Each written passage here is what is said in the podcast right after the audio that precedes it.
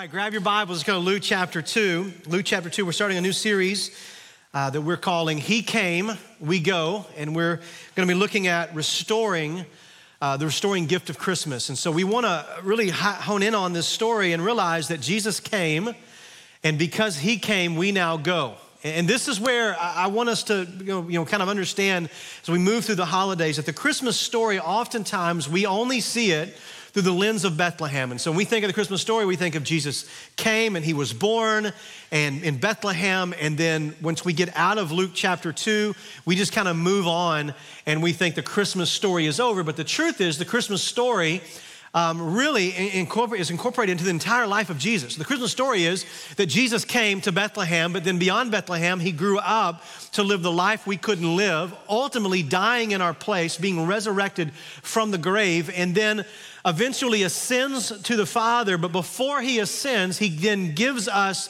this commissioning, a calling to go and tell the world that he came. So he came and we go. And the story of Christmas is the life of Jesus, everything that he came to do.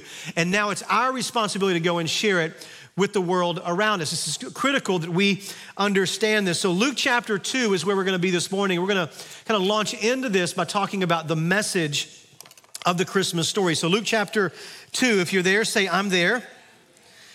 Verse 1, it says, In those days, a decree went out from Caesar Augustus that the world should be registered. This was the first registration when Quirinius was governor of Syria. And all went to be registered, each to his own town.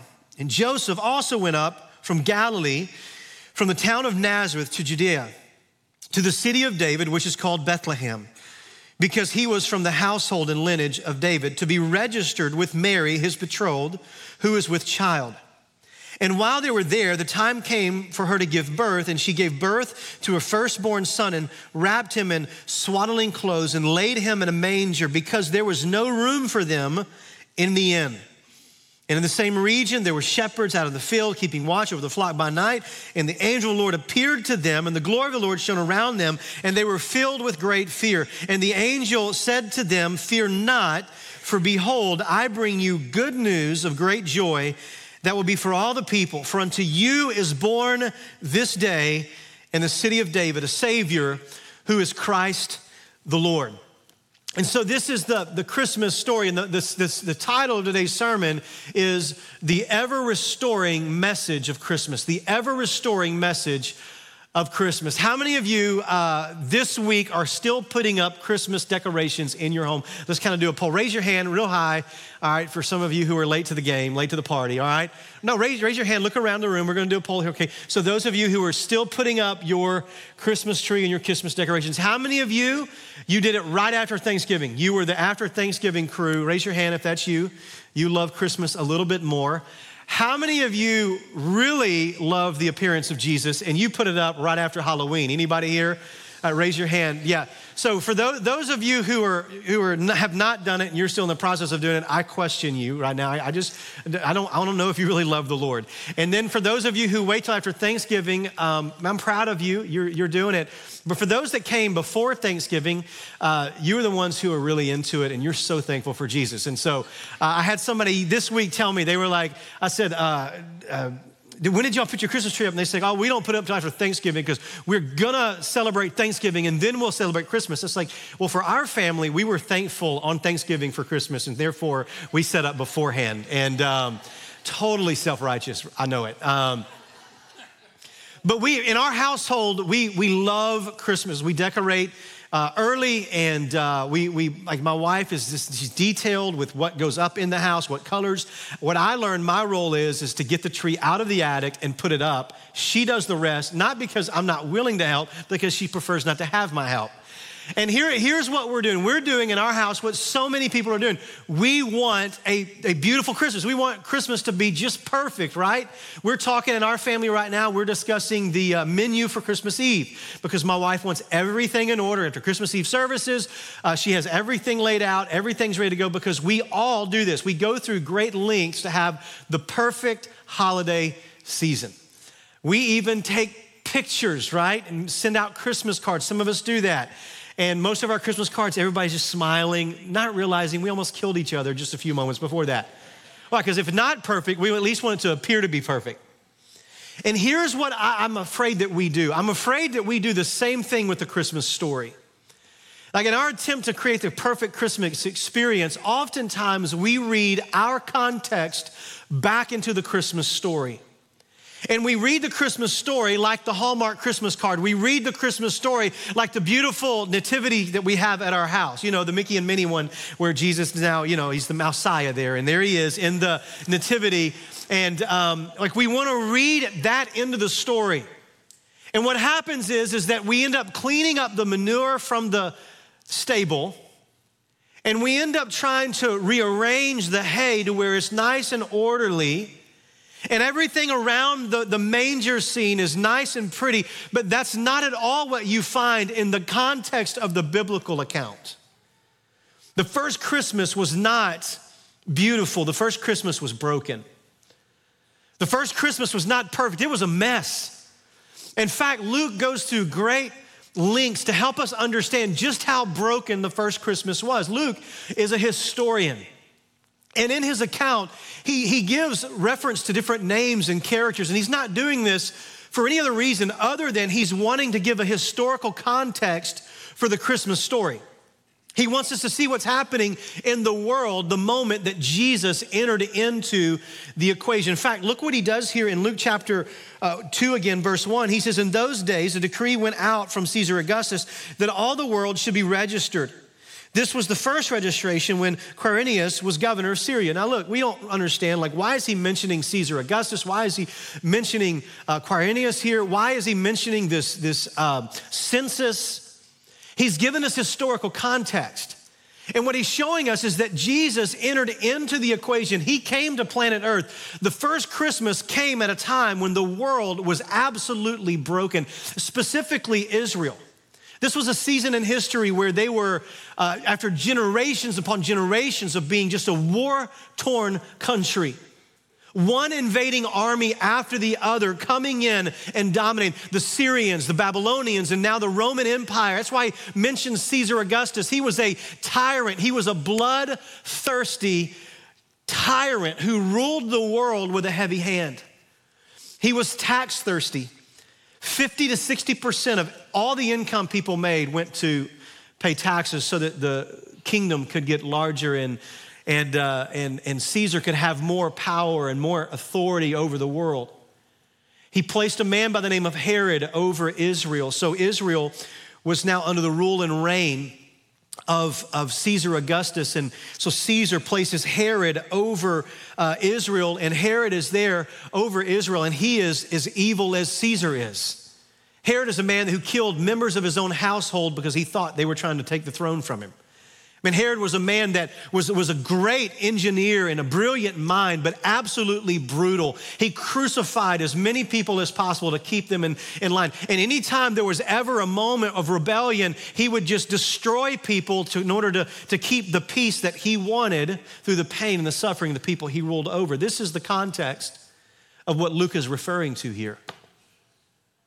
Jesus, in essence, listen to this, he entered the world in a third world tyrant run dictatorship where the army of the tyrant ruled with a heavy fist.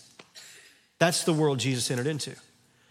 He entered into the world in a, in a, in a very difficult time. He also entered the world into a broken broken place. Look what he says here. He goes through this, this conversation uh, of in, chat, in verse one and two of talking about this census. He had to go be registered for it.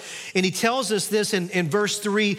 Um, he says this, he says, and they went to be registered, each to his own town. And Joseph also went up from Galilee, uh, to the, from the town of Nazareth to Judea, which is the city of David. It's about 100 miles away. Now they're about to give birth to a child.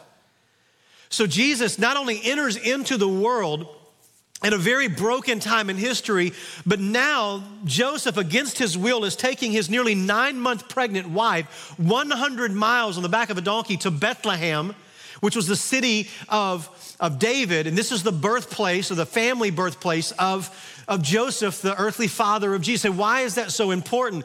Bethlehem was a broken town. It was a poverty stricken, you think about Nowhereville, Israel, that's Bethlehem. The only significance is that it's the, it's the hometown of King David. And it is, is literally a, a peasant filled community. Many scholars believe the reason Joseph's family lives in Nazareth and not in Bethlehem is because Joseph is a peasant and he was so poor in Bethlehem that he'd leave his hometown to go to Nazareth so he could find work. And so here's what you find. Now, now, Joseph, this poor peasant man, is taking his nearly nine month pregnant wife 100 miles to this, this nowhere town, Israel, where he had to leave because of the poverty level. And here is why he went he had to go be registered so that Caesar Augustus might tax them more. So, what little he had was about to be taken. So imagine the despair and the darkness of Joseph going, Man, I got to provide for a family, and now I don't have the money. I got to travel on my own dime 100 miles with my wife to get to a town where there's no opportunity. I'm, I'm, I'm, they're more broke than I am, and now I'm only going because they're going to take more money from me. I mean, you think about the despair that Joseph might have gone through. This was broken. So you see what, what Luke is doing here. He's, he's showing us the, how messy the first Christmas is and how broken it was. Jesus came in a broken time. He came to a broken place. He came to a broken people. Look what it says here in verse 8. So, so Jesus is entering into the world, and listen to the first people to hear about it. It says, In the same region, there were shepherds out in the field, keeping watch over the flock by night, and the angel of the Lord appeared to them, and the glory of the Lord shone around them, and they were filled with great fear. Now, think about this for a moment. God is putting on skin, and he's gonna enter into humanity. He is gonna come to earth. And he chooses historically one of the most violent, broken times in history to enter. He goes and is born into one of the most broken communities, poverty stricken, not even born in a house. He's born in a cave for crying out loud. And the birth announcement to the Savior of the world is not made to kings or princes or religious leaders, but to lowly shepherds. Like you talk about messed up and broken. The first people to hear about the arrival of God on earth are shepherds. Say, why is it so significant? Because in this particular day, shepherds were the outcast in the community. They were believed to be unclean because of their proximity to animals, so they couldn't go and worship. So they were, they were, they were considered as outcasts religiously. Society considered them to be thieves and, and, and untrustworthy men who would take things from you, and so you couldn't trust them. So socially, they were outcast. The common thought of the day is that, that they were far from God, they were cut off from God, that, that God would want to have nothing to do with shepherds.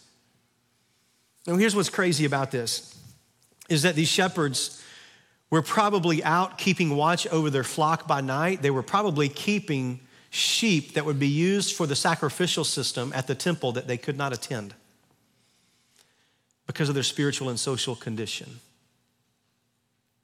These are broken people severed from God.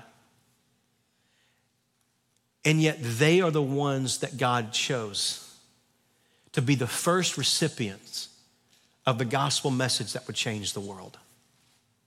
They were the first to hear that Christmas has come. Now, this is messed up, is it not? A broken place, a broken time, a broken people. This was a mess. This is not the Hallmark Christmas card. The first Christmas would have never made a Hallmark movie. It's too messed up. And yet, this is when God chose to send Jesus, where He chose to send Jesus, and to the people He chose to announce that Jesus has come. What is the point of all of these details that Luke has given us? And it's truth number one. Write this down. Don't miss this. Jesus came to enter our brokenness. Jesus came to enter our brokenness.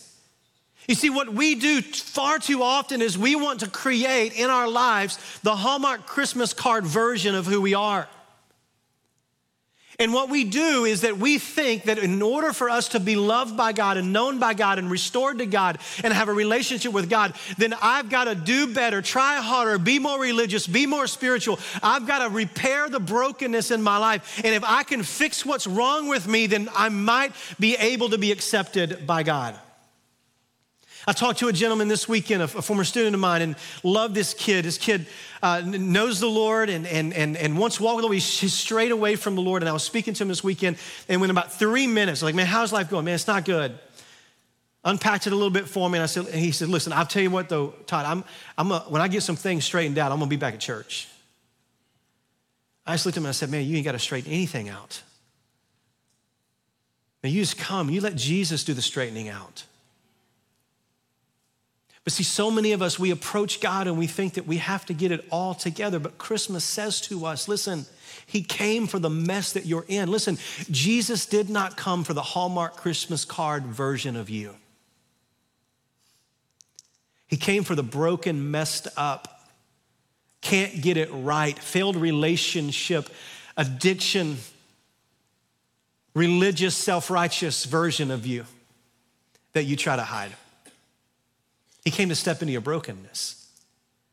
And see, when we try to clean up the mess of Christmas, when we try to clean up the manger, when we try to remove all of the, the filth and the grime, listen, when we do this, what we're doing is we're missing the message. You see, to lose the mess of Christmas, you miss the power of the message of Christmas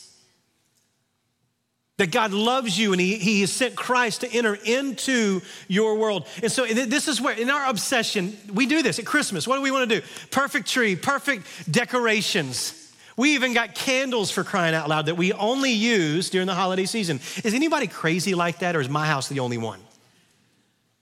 And when we smell those candles, it's like Christmas is here. Imagine if we made candles that actually smell like Christmas. In fact, that, that's, we need to do that next year for Christmas. That's going to be our gift to you. And every time you light that candle, you're going to be like, He came from my mess.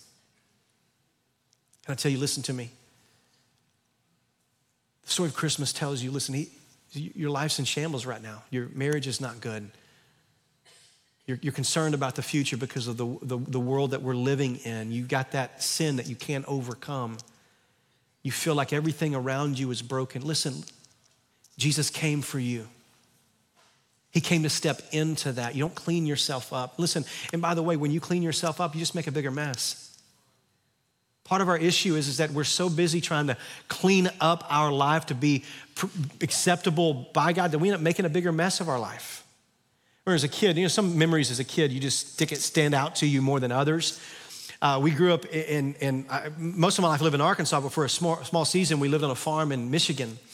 And, um, and I don't know why this memory stands out to me. It's probably because of it, it was so awful. This is kind of embarrassing. But so I had, I was young, but I was too old. I was out of diapers.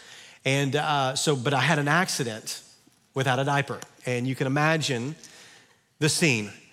And so my mom was over here and she's like, yeah, that happened. And, um, and so I'll never forget. I, I, remember going to the bathroom, going, I can't tell mom and dad because I'm too old to have accidents. And so I'll tell you what I do. I'll clean up myself. Anybody ever had a kid do that?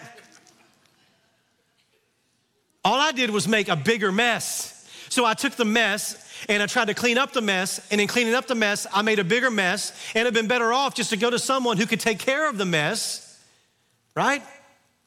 And so often, what we do, this is what religion about. Religion is about you trying to fix yourself, you trying to restore your life, you knowing something's broken and trying to find a method, an approach to God that you think He'll accept, and you fixing the issues. You, you have a mess in your life and you're trying to clean up the mess. And here's what the result is you might nail it for a while, but eventually you're gonna create a bigger mess. And you're gonna get more broken what we need to do is understand the story of Christmas as Jesus came to step into our brokenness. I love what the story does here. It turns and tells us that not only does he stand, step into our brokenness, write this down if you're writing notes. Jesus came to restore what was broken. So it's not just stepping into the brokenness, it's stepping into the brokenness in order to restore what is broken. So we're living in a time, 2021, when we have a lot of brokenness and darkness around us. We have a lot of uncertainty. Maybe issues in your life that nobody knows about that's broken. Listen to me. Jesus came so that he could not only know and, and walk and step into your brokenness, but that when he is in the equation, he restores what is broken. This is the message that the angels gave to the shepherds that night. Look at verse 10. I love this. And the angel of the Lord said to them, Fear not For behold, I bring you good news of great joy that will be for all the people. Now, pause just for a minute. We've got to read the text and understand the story. So, broken time, broken place, broken people, right? So, just think about this for a minute. The shepherds and their reputation, they know their reputation. Many of them live up to their reputation. We are the people that God would never have a relationship with. People don't trust us. We don't go to worship. We're not religious. We're not spiritual. So just think about this for, for a moment. Here they are at night. They're watching their sheep. It's just another night on the outskirts of Bethlehem, and there they are. And, and all of a sudden it says the sky lit up, and the angel of the Lord shows up to them. Now just think about this. If you have the reputation that the shepherds have, what do you think that angel is there to do? Imagine somebody looked at their friend, was like, there it is, boys. We, they've been telling us it's coming. He's gonna strike us dead. We know it. The angel shows up, and I think in their hearts and their minds, not just the majesty of an angelic being would strike fear, but the condition that they know that they're in strikes fear.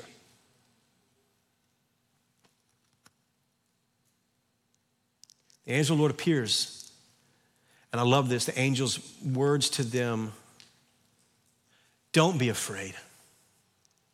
You don't have to be afraid. And here's why we've not come to destroy you, we've come to bring a message that can restore you. We've not come to condemn you. We have come to so that you might know that there is forgiveness and there's mercy. The angel said to them, Behold, fear not, but we bring you good news of great joy that will be for all of the people. Good news, great joy. Here's what I love about this. The very first proclamation that was made about the arrival of Jesus is that this is good news. You know, the word gospel comes from a Greek word that literally translated means good news. So, what the shepherds heard that night from the angel was the first proclamation of the good news that is ours because Jesus has come. So hear me say this the fundamental message of, of what Christianity is all about, the fundamental message of Jesus is not good advice, it's not good works, it's not be a good person. The fundamental message of Jesus is this there is good news. There is an announcement that something has been done for you that will change you forever. And this is why the angel said this hey, great news for you. And this great news is so great that it's gonna be it's going to bring mega joy to your life. That's what he says here. The word great joy there in verse 10 is the Greek word megas, where we get the word mega. So here's the question we got to ask What's the good news that's going to bring mega joy? What's the good news that's going to bring overwhelming, abundant joy into our life? Look what he says in verse 11 Broken place, broken time, broken people, but this is a message of restoration. Look what he says, verse 11. He says, For unto you, everybody say you. That was terrible. For unto you is born this day in the city of David a Savior who is Christ the Lord. Now, just think about this for a moment. Broken time, broken place, broken people. Shepherds out there know that they've been rejected by God. Now, God has sent a messenger to them, and He says, Listen, don't be afraid. There is great good news that's going to bring great joy into your life. And here is the good news that's going to bring great joy. For unto you, broken, busted, messed up shepherd, for unto you, in this time, in this place, in this moment, is born today a Savior who is Christ the Lord. We need to lean into that. So I got, I got, news for you today. If you come in this place and you, are uncertain of your relationship with God, if you're uncertain whether or not you know Him, if you or you know I don't know Him, and I've got sin in my life, I'm, I've got some brokenness that is real in my life. Here's the good news that can bring great joy in the midst of your pain, in the midst of your brokenness. Listen, for unto you is born a Savior. For unto you is born a Savior. And I love this because the announcement tells us the nature of grace and the power of God that is wrapped up in swaddling clothes just a few miles away. He says, Savior. He didn't say religious leader. He didn't say a new, a new practice, a new spiritual um, um, um, focus that you're going to give is waiting for you. No, no, a Savior. What does a Savior do? The Savior is a word that means deliverer. In fact, Jesus was named Jesus. If you go back to Matthew chapter 1, verse 21, when the angel shows up to Joseph, he says, By the way, you're gonna, you're gonna call him Jesus because the word Jesus means deliverer, it means rescuer, it means Savior. And then he tells him why. For he will save his people from their sins. And so what we discover is, is that Jesus steps into our brokenness to restore what is broken. What is the root cause of our brokenness? It's sin. So listen, at the root of every moment of pain in your life, every moment of brokenness in your life, anything in the world that's not as God has designed it, it is like that because of the effects of sin. Sin that we've committed, sin committed against us, sin that's been done just generally that affects our life. This world is broken fundamentally because of sin. But God says, hey, there's good news. It brings great joy. Why? Because I'm sending a deliverer here who is going to deliver you, first of all, from sin from the sin and its effect in your life and the sin and what it does in the world, eventually bring about ultimate restoration. You see, Jesus has come. Listen to me. He, he's telling the shepherds here, when, when, in telling Joseph, when he says, You're going to name him Jesus, for he save his people from their sins, he's telling them, Listen, what is most wrong in the world today is not that Caesar Augustus is a jerk. What is most wrong with the world today is not because of the heavy hand of Herod. What is most wrong in the world today is that your sin has broken your relationship with God, and until that gets restored, nothing can be well with you. Brokenness is the evidence of a severed relationship. And so, God, meeting us at a point of our greatest need, says, So I'm sending a Savior, and He is going to step into your brokenness so He can restore you back to Himself. This is the message of Christmas. Let me summarize it in one phrase. What is the ever restoring message of Christmas? Listen to this God came to earth to deliver us from sin and to restore us back to Himself. Listen to me, if you don't get anything, you got to get this. Even if you say, I've been a Christian for 40 years, great. Listen to this. Don't ever let this become something that doesn't blow your mind. That, that, never let this become something you just go, okay, that's great. I've heard that before. Listen, God came to earth. God came to earth so that he could deliver us from our sin and restore us back to himself. You see, this is important because there's an identity given here. He says here, hey, a Savior has been born. Well, who is the Savior? Oh, he's Christ the Lord. Why is that important? Christ is this, is this the name in the Old Testament we see Messiah. He's the anointed one. So when the angel is saying to the shepherds here, hey, you know the king and the and the and the ruler that God promised in the Old Testament that everything's pointing to, that he is going to come and bring righteousness and justice and he's to bring peace to the earth again. He said, Yeah, the Christ, he's the one that you're about to go see. But not only, and this is the part that would blow their mind, not only is the Christ, but the Christ came in a way that no one ever imagined. He's also the Lord. When he says he is Christ the Lord, that part would have blown their mind. Why? Because they, they learned in this announcement that the Messiah was not just another man, he was the God man. Yes, he is born in the flesh, and yes, he's 100% man, but he is also the Lord. He is also the King of kings. He is the creator of the universe. He is God with skin on. That's the message that they received. You see, this is important historically, just a little nugget here that might be of interest to you, and I think this is the power Luke is writing with. Caesar Augustus was so arrogant that he, he declared himself, listen to this, here was his title, that he gave himself and then forced other people to call him and to worship him uh, by. He, he called himself the Savior of the world. And then he gave himself the title of Lord. So Caesar Augustus says, I am Lord and I am the Savior of the world. And he said that long before the night in Bethlehem.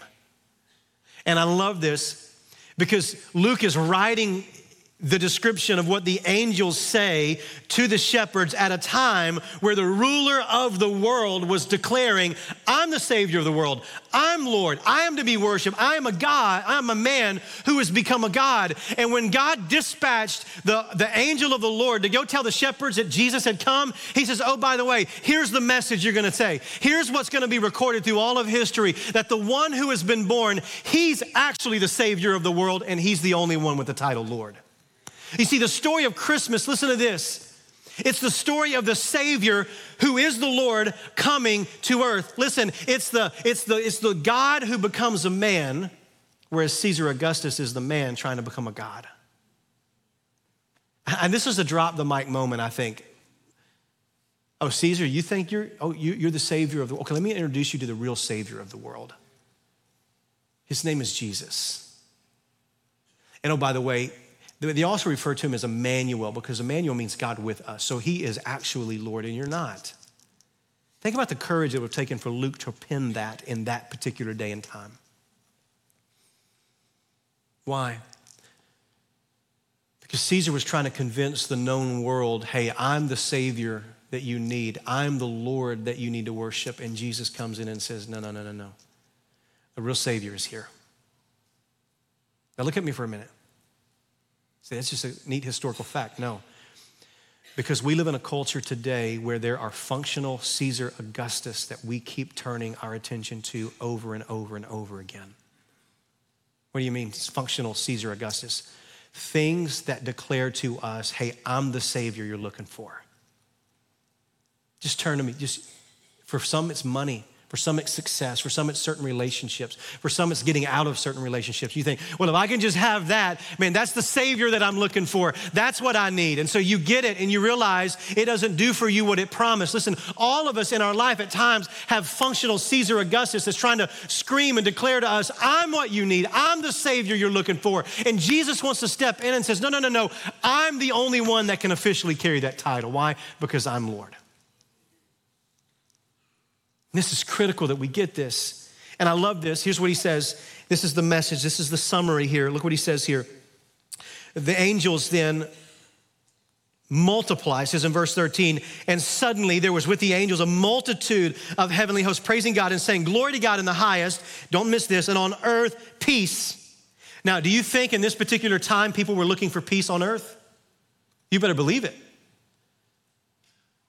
I mean, you think people of Israel who have known nothing for generation after generation of being a war torn country, who have known defeat after defeat after defeat, and here they are under the tyranny of another dictator ruling and ruling over their life and taxing them and, and mistreating them. And they're looking for peace. And here's the announcement hey, on earth now there can be peace. Now, this is a good message. But notice how he says what he says at the very end peace on earth among those with whom he is pleased. Now, just unpack that for a minute. Everybody's looking for peace. The message of Jesus is there is peace that's available, but it's only peace for those. Who are the those? Those with whom he is pleased. Now, eyes right here for a minute. I'm gonna drop the bomb on you before we see the beauty. If peace is found by those with whom he's pleased, then all of us in this room are hopeless apart from Jesus. Because we can't, his favor can't rest on us because of our sin. Right? So he can't be pleased with us. We're broken, we're severed. So, if peace can be only found in Him having pleasure, His favor resting upon us, then there's no peace that we can have. Not peace with God, not peace in the core of our soul, and certainly not peace in the world. Yet Jesus says, hey, now peace can come. Well, then the question is, how in the world, if I know in my sin, He can't be pleased with me and His favors not on me, how can I have His pleasure so I can have His peace? And that's the point of Christmas, is that Jesus came to live the life we couldn't live. Ultimately, Jesus went to pay the price for our sin, dealing with that thing in our life, which is sin, that keeps us at odds with God, that severs the relationship. And so, what Jesus does is Jesus goes, Listen, I will take upon your sin, I will pay the price that you owe God so that God can restore you back to Himself. Without the removal of our sin, there can be no restoration. So, Jesus steps in on the cross. Uh, 2 Corinthians 5:21. We'll look at this next week. He who knew no sin became sin so that in him we might become the righteousness of God in Christ Jesus. So that now in Christ through his death, burial and resurrection and our faith response to him when God looks at us when we're in Christ, he doesn't see the broke messed up version of us. He sees us clothed in the righteousness of God and he is pleased with us and therefore there can be peace. And I love this peace on earth with those whom he is pleased. So there can be still brokenness in the earth, but peace in the heart.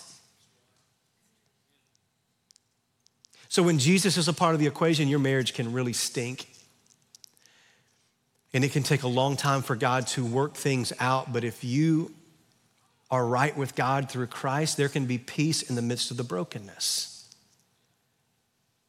Your life could have very serious issues with illnesses or loss of relationships or loss of financial stability and it be chaos in your life. But when Jesus is a part of the equation, there can still be peace. Why?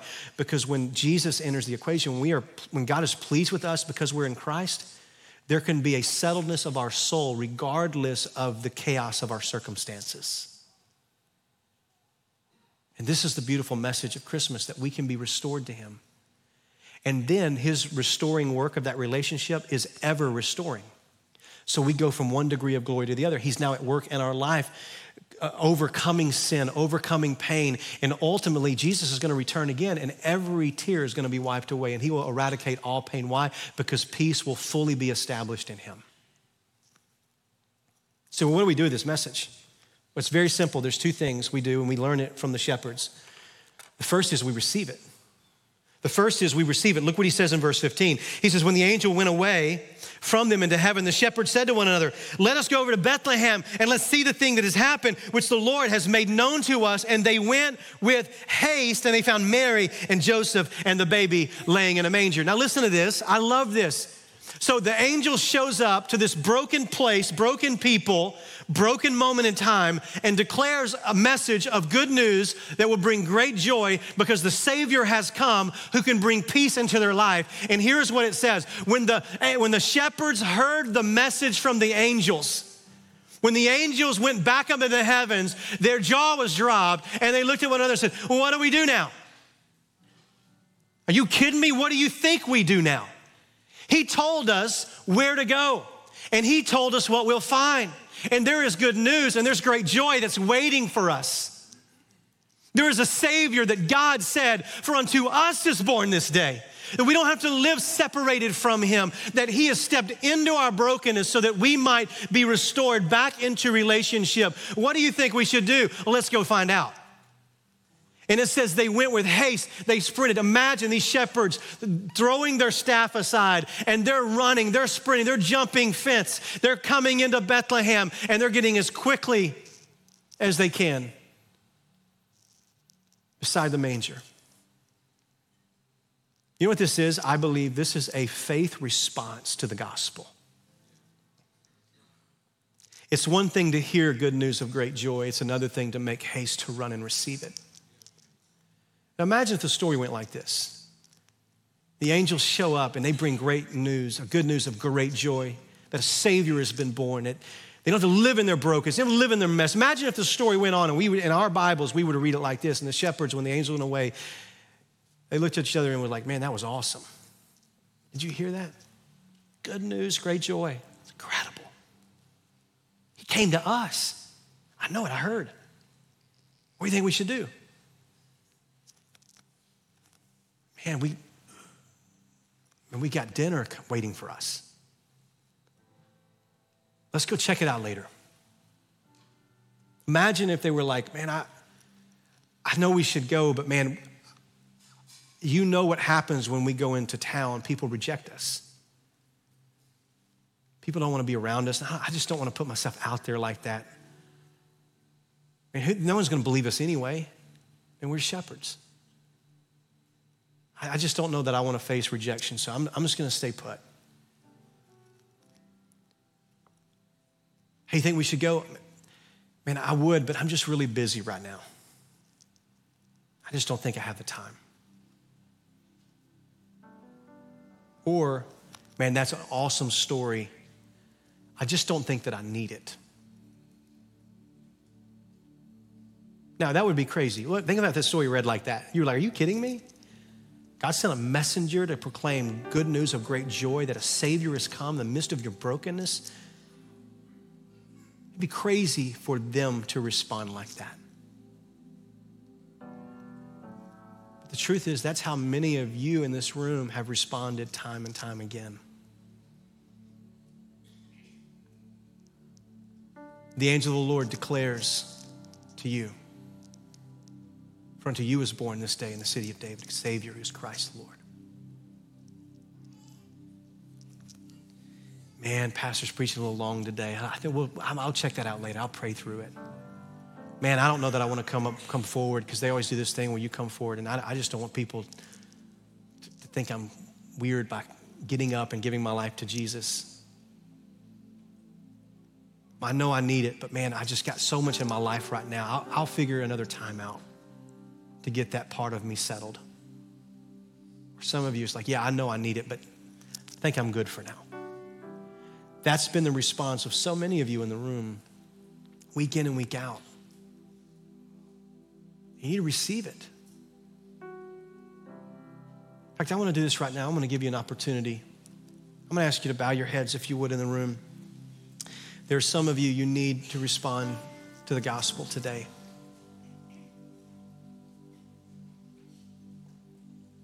I want you just to settle in just for a moment. If you know today, you're hearing this message like, man, that's what I need. I don't know that I have a relationship with God. I, or some of you may, you may know you don't. Been trusting in other things. I want to encourage you right now, if you would, just make haste to receive Jesus, to respond by faith. And here's what I want you to do. If you are in that place, I want you just to simply pray from your heart God, I am a sinner and I need a Savior.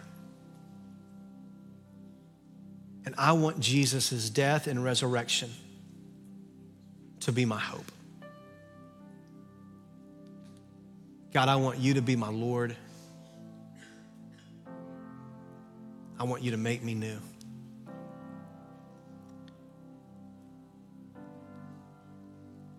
In Jesus' name, with no one looking around, if you're a person that just prayed that prayer just with me a moment ago, or you want to, Scripture says that the angels, or the shepherds rather, made haste.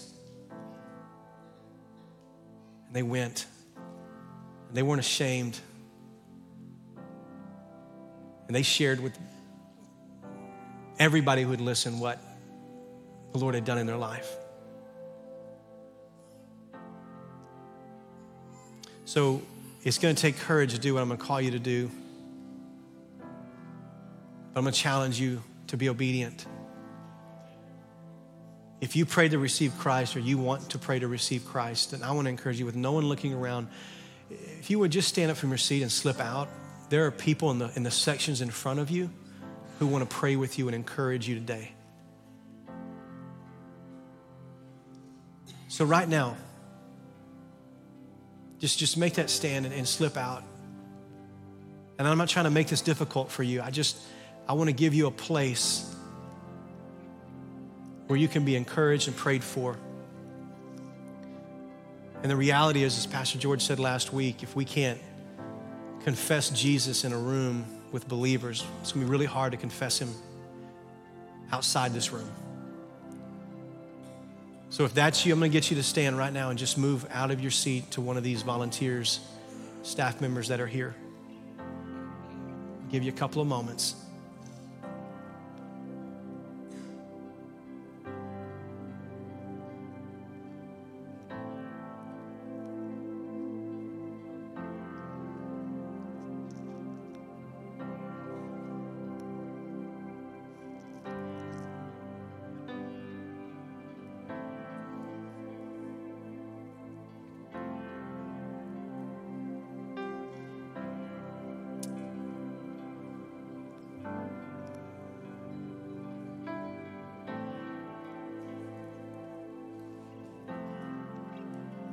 Thank you, Jesus, for life change.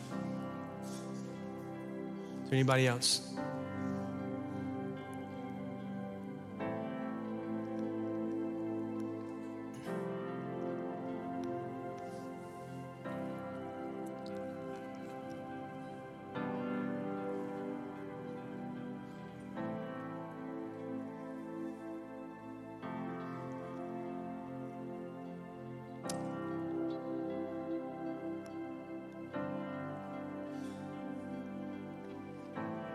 Everybody look up here. There were those who stepped out in faith, and we praise Jesus for that. But from the testimony of everyone who's sitting here, I'm going to make an assumption about you. It doesn't mean it's true. I'm going to make an assumption that you know Jesus. So what's the second response? We share it. Shepherds went and they and they proclaimed, they shared what had happened to them. And it says that they left praising God and glorifying Him. You know what I love about this? The shepherds, nothing changed for them. But at the same time, everything changed for them. Nothing changed for them socially, nothing changed for them geographically, nothing changed for them politically. They were who they were, but they were never the same again. And they couldn't contain it. My challenge for you is on your way in, you received this resource. This is an evangelism guide that we've put together during the holidays. You're gonna have opportunity to speak with friends and loved ones whose lives need Jesus. They're broken. And this is a little resource here. It's three circles of evangelism that's put in a Christmas format. Be a great time for you um, to talk to your friends and relatives over a cup of coffee, over a meal about what it means to be a follower of Jesus. There's even um, ways that you can identify opportunity. So I'm going to encourage you to take this and share Jesus with somebody around you. See, this ever restoring message is not something we can tell you. In the next couple weeks, we're going to talk about the call that we have to go and tell the world about what he's done. And this resource is one of the ways that um, you can take advantage of that. I'm going to pray for us, and then Miss Stephanie's come and make a few announcements and dismiss us. Father, we pray now in the name of Jesus, Lord, that you would have your way in our lives in this room. God, we thank you, Lord, for Christmas and the message. Lord, thank you for those who responded today to the gospel. And God, we pray as we go, we would be people who share this good news, this message with the world around us. God, we love you and we thank you that you sent Jesus. And in his name we pray.